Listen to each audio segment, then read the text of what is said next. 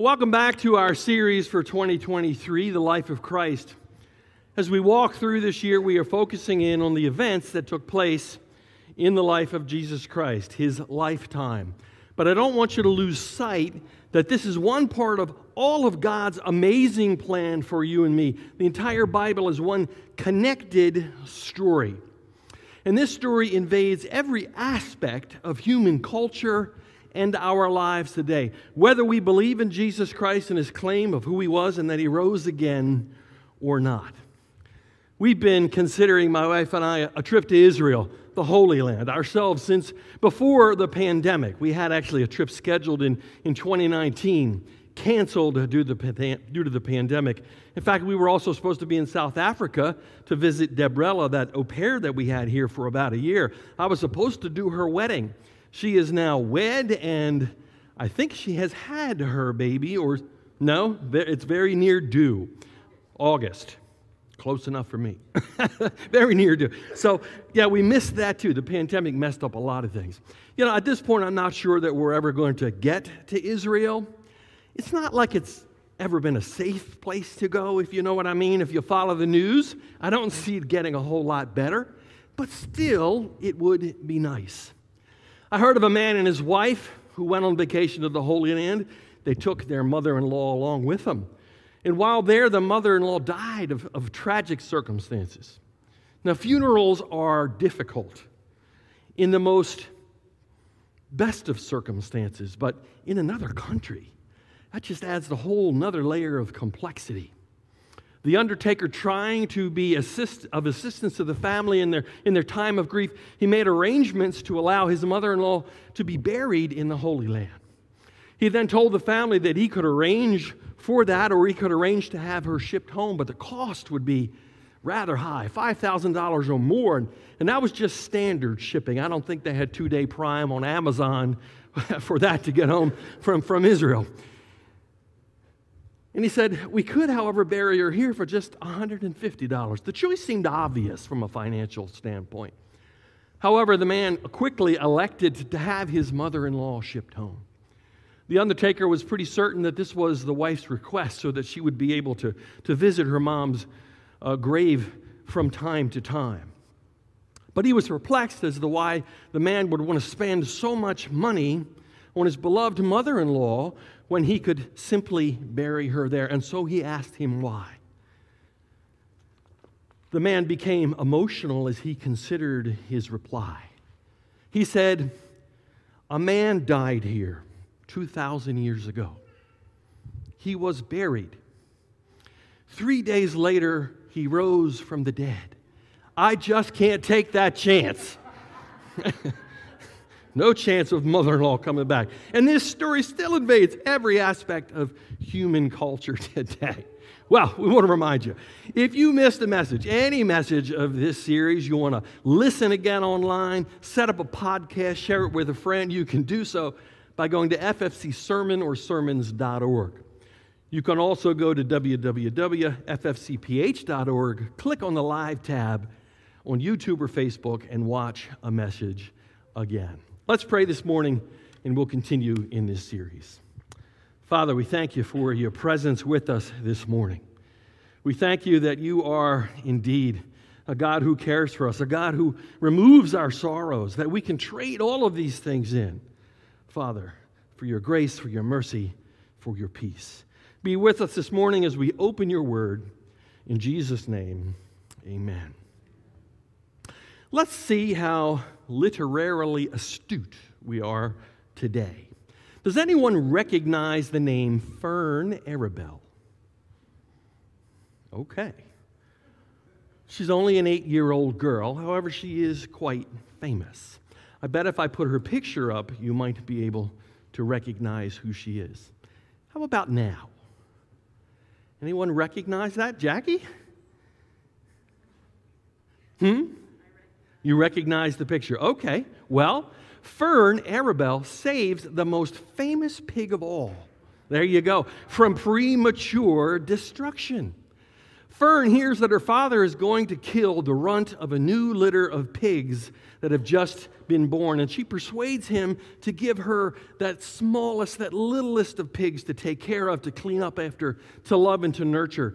And as we all know, or we should know, she names him, anyone know? Wilbur, right. I wonder if a lot of Jewish families read this story to their children. I'm not sure this is Jewish children reading or not. When Wilbur becomes too large, Fern is forced to sell him to her uncle, Homer Zuckerman, whose barn is filled with animals who shun the newcomer. When Wilbur discovers that he will soon be slaughtered for Christmas dinner, he is horribly distraught. He sits in the corner of his barn crying, I don't want to die. I don't want to die. Charlotte, the hairy barn spider who lives in the rafters above his sty, decides to help him. With the assistance of a sneaky rat named Templeton and some of the other animals in the barn, she writes a message in her web Some pig. More strange messages appear in the web, sparking people from miles around to visit these divine manifestations and the pig that inspired them. He is taken to the county fair for all to see.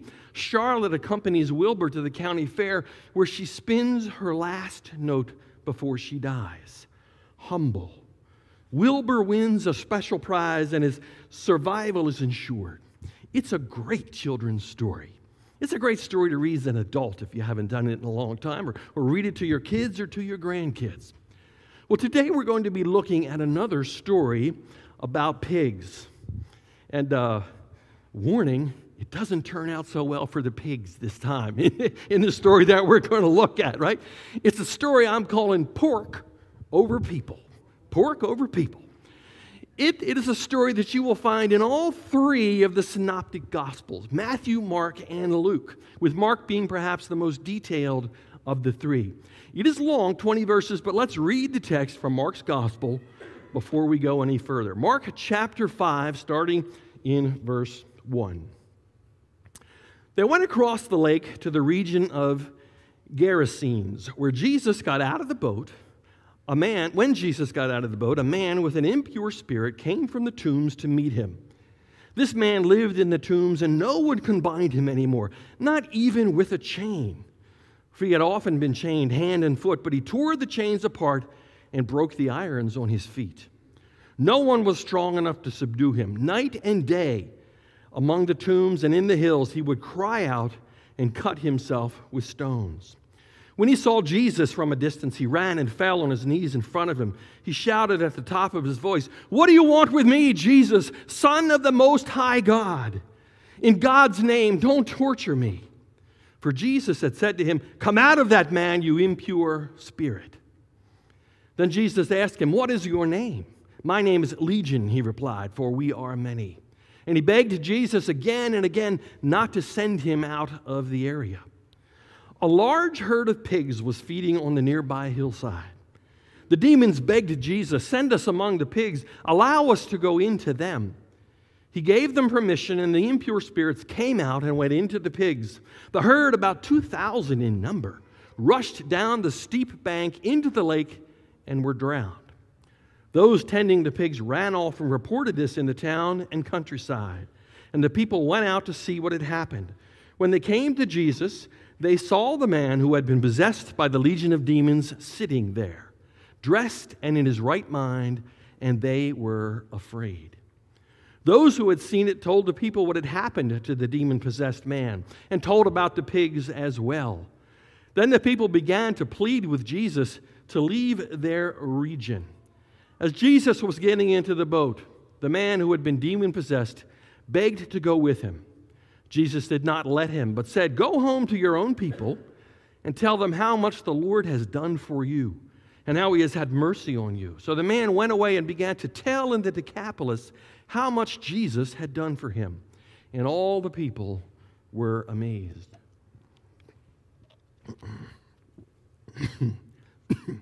Not exactly your typical day at the beach, is it? I mean, I've been to Assateague Island down in Ocean City. where they let the horses run free.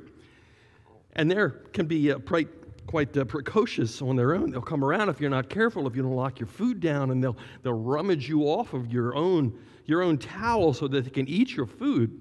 They can be a little obnoxious, but this, I mean, instead of umbrellas and lounge chairs and sandcastles, we have a cemetery, a violent man, the supernatural, outraged citizens, and some spicy pork.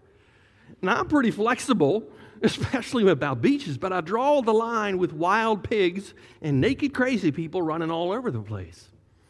Jesus' disciples, not only the crowds, but more specifically the 12 that he chose, have been following him around, trying to figure out exactly who this man is and what he is all about.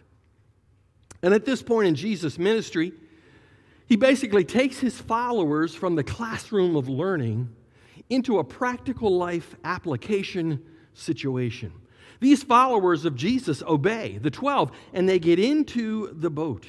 It had already been a pretty full day, what with all the teachings and healings and everything else that had been going on. And that was before they got into the boat to head across the lake five to six miles in the dark. With the dark came a violent storm suddenly developed, and the apostles figured this was the end. The disciples who were following Jesus. This is it. This is as far as we go on this journey. And so they woke Jesus up, who was sound asleep in the middle of this storm. I'm a light sleeper. My wife, on the other hand, can sleep through anything. Before we were married, she lived on York Road right across the street. Literally, she, her window was on the street. Across the street was a grocery store, five alarm fire. She slept through the whole thing. She woke up in the morning and the grocery store was gone. She's like, What happened? Where did it sound sleeper? Me, on the other hand, I wake up at the drop of a pin. So they woke Jesus up who was asleep. They didn't want him to miss out on any of the fun. But instead of joining in the panic, Jesus commanded the winds and the waves to stop, and they did. Who is this man? They said in amazement that even the winds and the waves obey him. They really hadn't yet grasped who Jesus fully was. Not only was he in control of the physical, healings, water into wine, other things, he had just demonstrated that he was in control of the natural as well. And now that morning has come, he is about to show his control over the supernatural. It was because they obeyed Jesus. They endured a loud, mighty, exceedingly great mega storm, popular word these days. In life, we are never promised to have an easy trip, but we are promised to arrive where he directs. In fact, Jesus tells us to expect trouble if we are to follow him. We are definitely not in control, but Jesus is. During all the storms of life, it may get windy and scary, but if we trust and obey, we experience his perfect peace. Well, I shared that, that with us last week. We need to have faith that the Lord will bring us safely to the destination that he has determined that we should go. Jesus will never leave us or forsake us, especially in the mega storms of life. This morning, we're going to hear about Jesus healing a man from an affliction that still causes great controversy today. This man was possessed by many demons. It sort of reminds me of something out of the 70s show, Creature Features, right? Or, or, or uh, The Twilight Zone. Well, morning has broken. The boat arrives at a Gentile territory, and it's a bacon breakfast for everyone. When we read this narrative, there are many questions we could start to think about.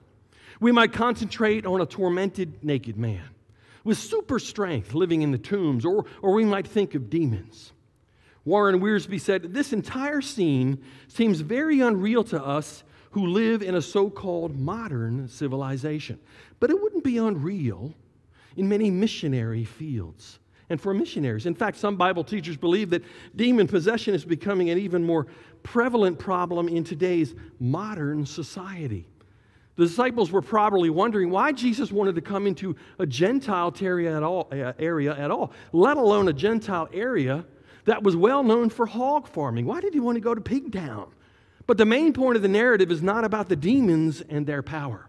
It is not even about unclean pigs, but rather the main point of the passage is about the freeing, almighty power of Jesus the identity and mission of Jesus, along with the way we respond to Jesus, is the main focus of the passage of this passage of Scripture. Now, there's a lot of controversy about where the narrative took place. But we don't need to get bogged down into that this morning. The city of Gadara and its surrounding area are located or referred to as the Gadarenes. It is located on the southeast side of the Sea of Galilee. By New Testament times, that area was home to Gentiles and they were known for raising pigs, which were unclean animals and illegal for the Jews to eat or even touch. They would become ceremonially unclean. Immediately after these storm tossed disciples get out of the tiny fishing boat, they encounter two demon possessed men. Even though Mark concentrates on the one demon possessed man who wants to follow Jesus, we know from Matthew 8 that there were, in fact, two. Let's discuss some of the man's outward problems, which were really only symptoms. They weren't the real problem. Luke 8, 27 says, When Jesus stepped ashore, he was met by a demon possessed man from the town. For a long time, this man had not worn clothes or lived in a house, but had lived in the tombs. This poor man had been demon possessed for a long time. He had been an upright member of society, he lived in town. Now he's running around naked and he's living like a wild animal. He lived near decaying dead bodies in the tombs. This poor man was tormented and self destructive, but this man also had supernatural strength as well. According to Mark 5 3, this man lived in the tombs and no one could bind him anymore, not even with a chain. What a sad existence. This man probably started out as a normal member of society, but at some point he became demon possessed, and and it became so bad that he no longer fit into society. As we look in the drug induced comas prevalent in our cities today, whether it be downtown Philly or San Fran or New York or, or even here in Baltimore, you have to think is this caused by the destruction of the evil one? who wants to have people in squalor and just chained up in addiction to drugs. Now you can even get your supplies from free vending machines that they're putting out on the streets. What a solution. Jesus' identity is no secret to spiritual beings. Here in verse 6, we have a strange occurrence. The demons, they see Jesus afar off and they come to worship him. Now, we know that only God is to be worshiped. And if any man or even an angel accepts worship, they are blaspheming. But Jesus doesn't stop the demon from worshiping him. But why would a demon or a fallen angel who follows Satan in his rebellion against the Lord then come and worship him? Well, what do we know? We know demons, as well as Satan himself, are created servants of the Most High God. So they cannot help themselves but to fall at Jesus' feet and worship. Paul tells us in his letter to the Philippians Jesus has been highly exalted, and to him has been given a name which is above every name. And that at the name of Jesus, every tongue should confess that Jesus Christ is Lord to the glory of God Almighty. So, what we have here in Mark 5 7 is a demonic statement of faith. There are no atheists among demons because they know the absolute power and authority of Jesus Christ. James 2:19 says, "You say you have faith." He's talking to us. He says, "You believe that there is one God? Well, good for you." Even the demons believe that, and they tremble in terror. They know far more than you and I the full power of who God is. The disciples may not have realized who Jesus was, but these demons understood who he was full well. Not only did these demons realize who Jesus was, they also knew their future destiny and prophecy of the end times. In Matthew's version, he says that the, the demons say, Have you come here to torment us before the time? Matthew 25, 41, we read these words Then he will also say to those on the left hand, Depart from me, you cursed, into the everlasting fire, prepared for the devil and his angels.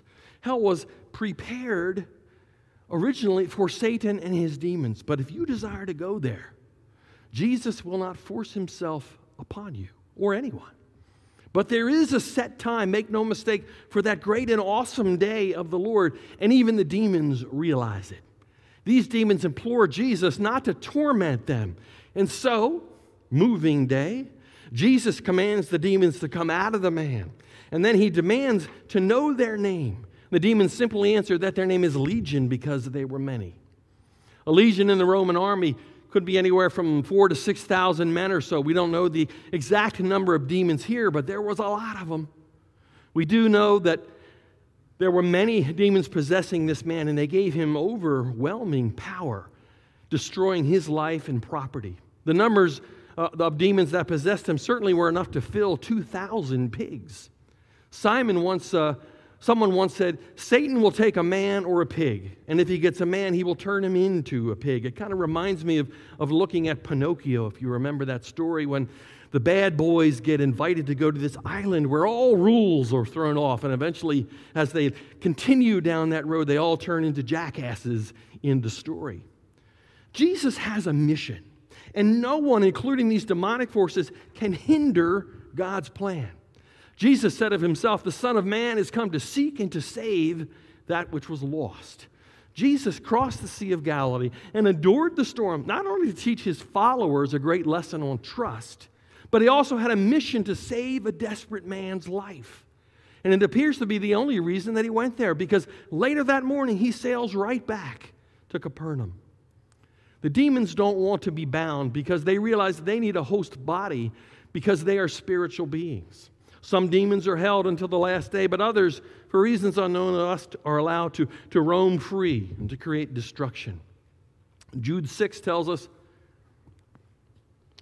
and the angels who did not keep their proper domain, but left their own abode, he has reserved in everlasting chains under darkness for the judgment of the great day. But understand this all principalities and powers are subject to the Lord, whether they like it or not. Notice the demons say, Please don't send us to that place of torment. Let us go into those swine. The demon knew they needed, the demons knew they needed a body to dwell in, and Jesus gave them permission. The pigs, having more sense than people, didn't want the demons inside of them, and they immediately rushed down a steep hill and killed themselves. It's a three for three if you're Jewish. No demons, no pigs, clean up the pork, and God is in control. It's a win win win. That must have been quite a sight to see. It certainly got the attention of the pig herders. Those tending the pigs ran off and reported this in the town and countryside, and the people went out to see what had happened. When they came to Jesus, they saw the man who had been possessed by the legion of demons sitting there, dressed and in his right mind, and they were afraid. They went out to see what was going on. There went all the other white meat, all of it, 2,000 pigs gone in a day. Mark tells us that they were on a nearby hill. That caught my attention when I read that. On a nearby hill. Apparently, they thought they had evil contained. You see, but you can't contain evil on your own. For good or for worse, they had a, a status quo with evil, thinking they had it contained. You stay on your hillside, we'll stay on our hillside. You leave us alone, we'll leave you alone. Or so they thought. They already knew that they couldn't physically contain him. He broke chains with supernatural power. They had grown used to this evil being around. At least in the case of Lot and Sodom and Gomorrah, we read that his soul was troubled on a daily basis, but not here. The last thing they wanted was someone, anyone, coming and poking the beast, especially a higher power. Who could do that? Here comes Jesus. Jesus was a higher power. Even the demons recognized, even if the people didn't want to admit it. But wait, that, that might cost me.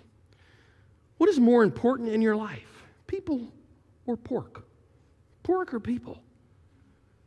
When they came to Jesus, they saw the man who had been possessed by the legion of demons sitting there dressed and in his right mind, and they were afraid.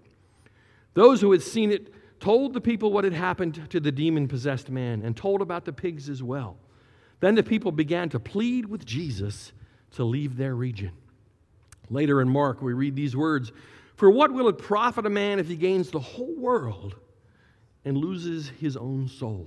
Or what will a man gain in exchange for his soul? The Lord, in an act of mercy and grace, freed this man by casting demons out of him and sending them into a nearby herd of pigs. This miserable man was healed. He was set free, clothed and in his right mind. But the people of Gadara are mad and want Jesus out of their lives. I think we see three kinds of people in this story. There are those who run from him. There are those who will tell him to go away. There are those who will embrace him. Those who Jesus heals, who then go out and join in the mission of the gospel by telling others about Jesus. Let's take a closer look. There are those who run from him. Those tending the pigs, when they saw the, miracle, they didn't stick around to ask Jesus what had just happened. They ran in fear. Sadly, in this life, there are those who will run in fear from Christ. They have this picture of God as, as a powerful, vengeful God, and they will run from Him. Some great catastrophe comes into their lives, and instead of facing and turning to God, they run from Him, blaming Him instead. Two, there are those who, who on meeting Christ, tell Him to go away.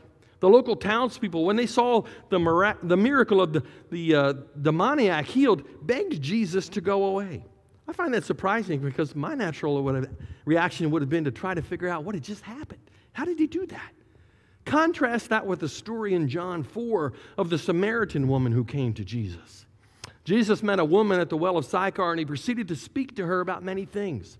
However, when he told her that she had had five husbands and that the man she was currently shacking up with was not her husband, she suddenly realized that Jesus was the Messiah. When she went and told the townsfolk, they came to Jesus and listened. And finally, number three, there are those who embrace him, those who Jesus heals and who go out and join in the mission of the gospel by telling others about Jesus. The demoniac met Christ, and Christ healed him. And we read how he sat at Jesus' feet, dressed and in his right mind.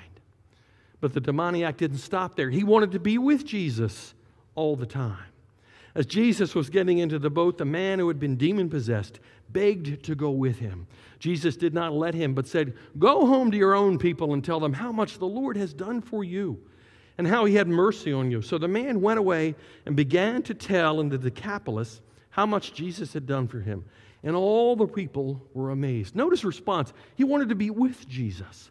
But being with Jesus involves getting involved with Jesus' mission. This man became the first Gentile missionary, if you will. His reaction to his healing was to go and tell people what God had done for him in his own community. And perhaps that is the real lesson from this story. Jesus calls us to share what he has done for us in our lives, in the community in which we live. It may not be unshackled, but if it's real, it's powerful because it's the work that God has done in your life. We are not called to have all the answers. We are simply called to go and make disciples. Like the man born blind to simply stand up and say, All I know is I was blind and now I see. Remember, these people made a living from raising pigs, which were unclean and illegal for, for Jews to eat or touch. These people are mad and scared to see that this demon possessed man was healed and their swine have all been killed. Money and profit were more important to them than saving a soul and having the Son of God in their midst. Greed was perhaps these people's God, so they wanted nothing to do with Jesus. A changed life scared these townspeople because it made them face the reality that there is a God and that they have to make a decision about what to do with that information. A changed life scares the world today because it proves that Jesus is real and it demands a personal decision be made with that information. And notice the whole city asked Jesus to leave.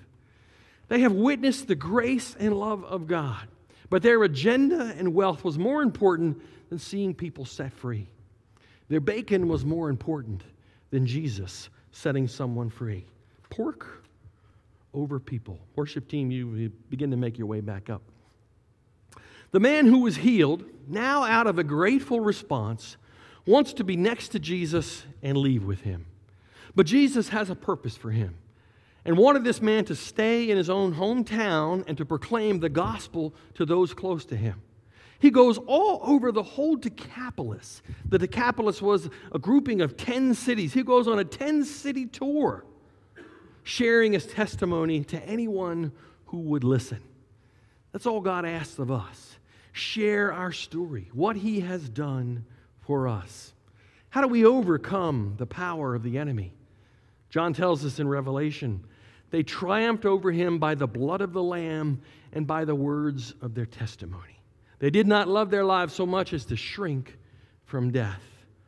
Luke tells us in Acts, but you will receive power when the Holy Spirit comes on you, and you will be my witnesses in Jerusalem and in all Judea and Samaria and to the ends of the earth. I want to finish with an application and a story. We'll close with a song.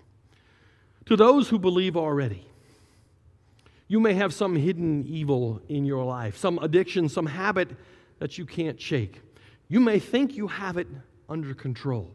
You may think you have it quarantined on a far hill over there somewhere in your life. But the enemy goes about as a roaring lion seeking whom he may devour. On your own, you can't bind that evil. Just like the town folks couldn't bind this man. Maybe you've become used to it, living with it. Maybe you think you can hold the status quo. You got it under control. But if you want to be free of it, then it's good news because you have a higher power, a higher power that even the enemy knows about and fears. Peter tells us in his second letter his divine power has given us everything we need for a godly life through our knowledge of him who called us by his own glory and goodness.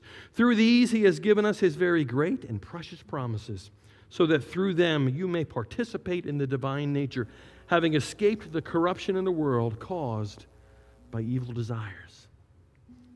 You got the power. You just got to tap into that. For those who don't know Jesus, it's decision day for you. Are you among those who run from him, those who tell him to go away, or those who embrace him? I trust it is the latter. Maybe you've never really thought about it. Then consider these words. In the past, God overlooked such ignorance, but now he commands all people everywhere to repent. For he has set a day when he will judge the world with justice by the man he has appointed. He has given proof of this to everyone by raising him from the dead. Entering into new life, having a power source that can get you through everything, is as simple as saying, Lord, I need that. I know I've messed up. I confess I can't contain any of these things in my life. My sin has been my very own evil. Take it from me, cleanse me, give me a new beginning. I want to know the Jesus who gives me power to live life. And it's as simple as saying those things. And He'll come in and change your life forever. You'll be on your own 10 city world tour telling about what God has done in your life. Faith Fellowship, know that God is for you, not against you. Have a good day in Jesus. We're going to end with a song.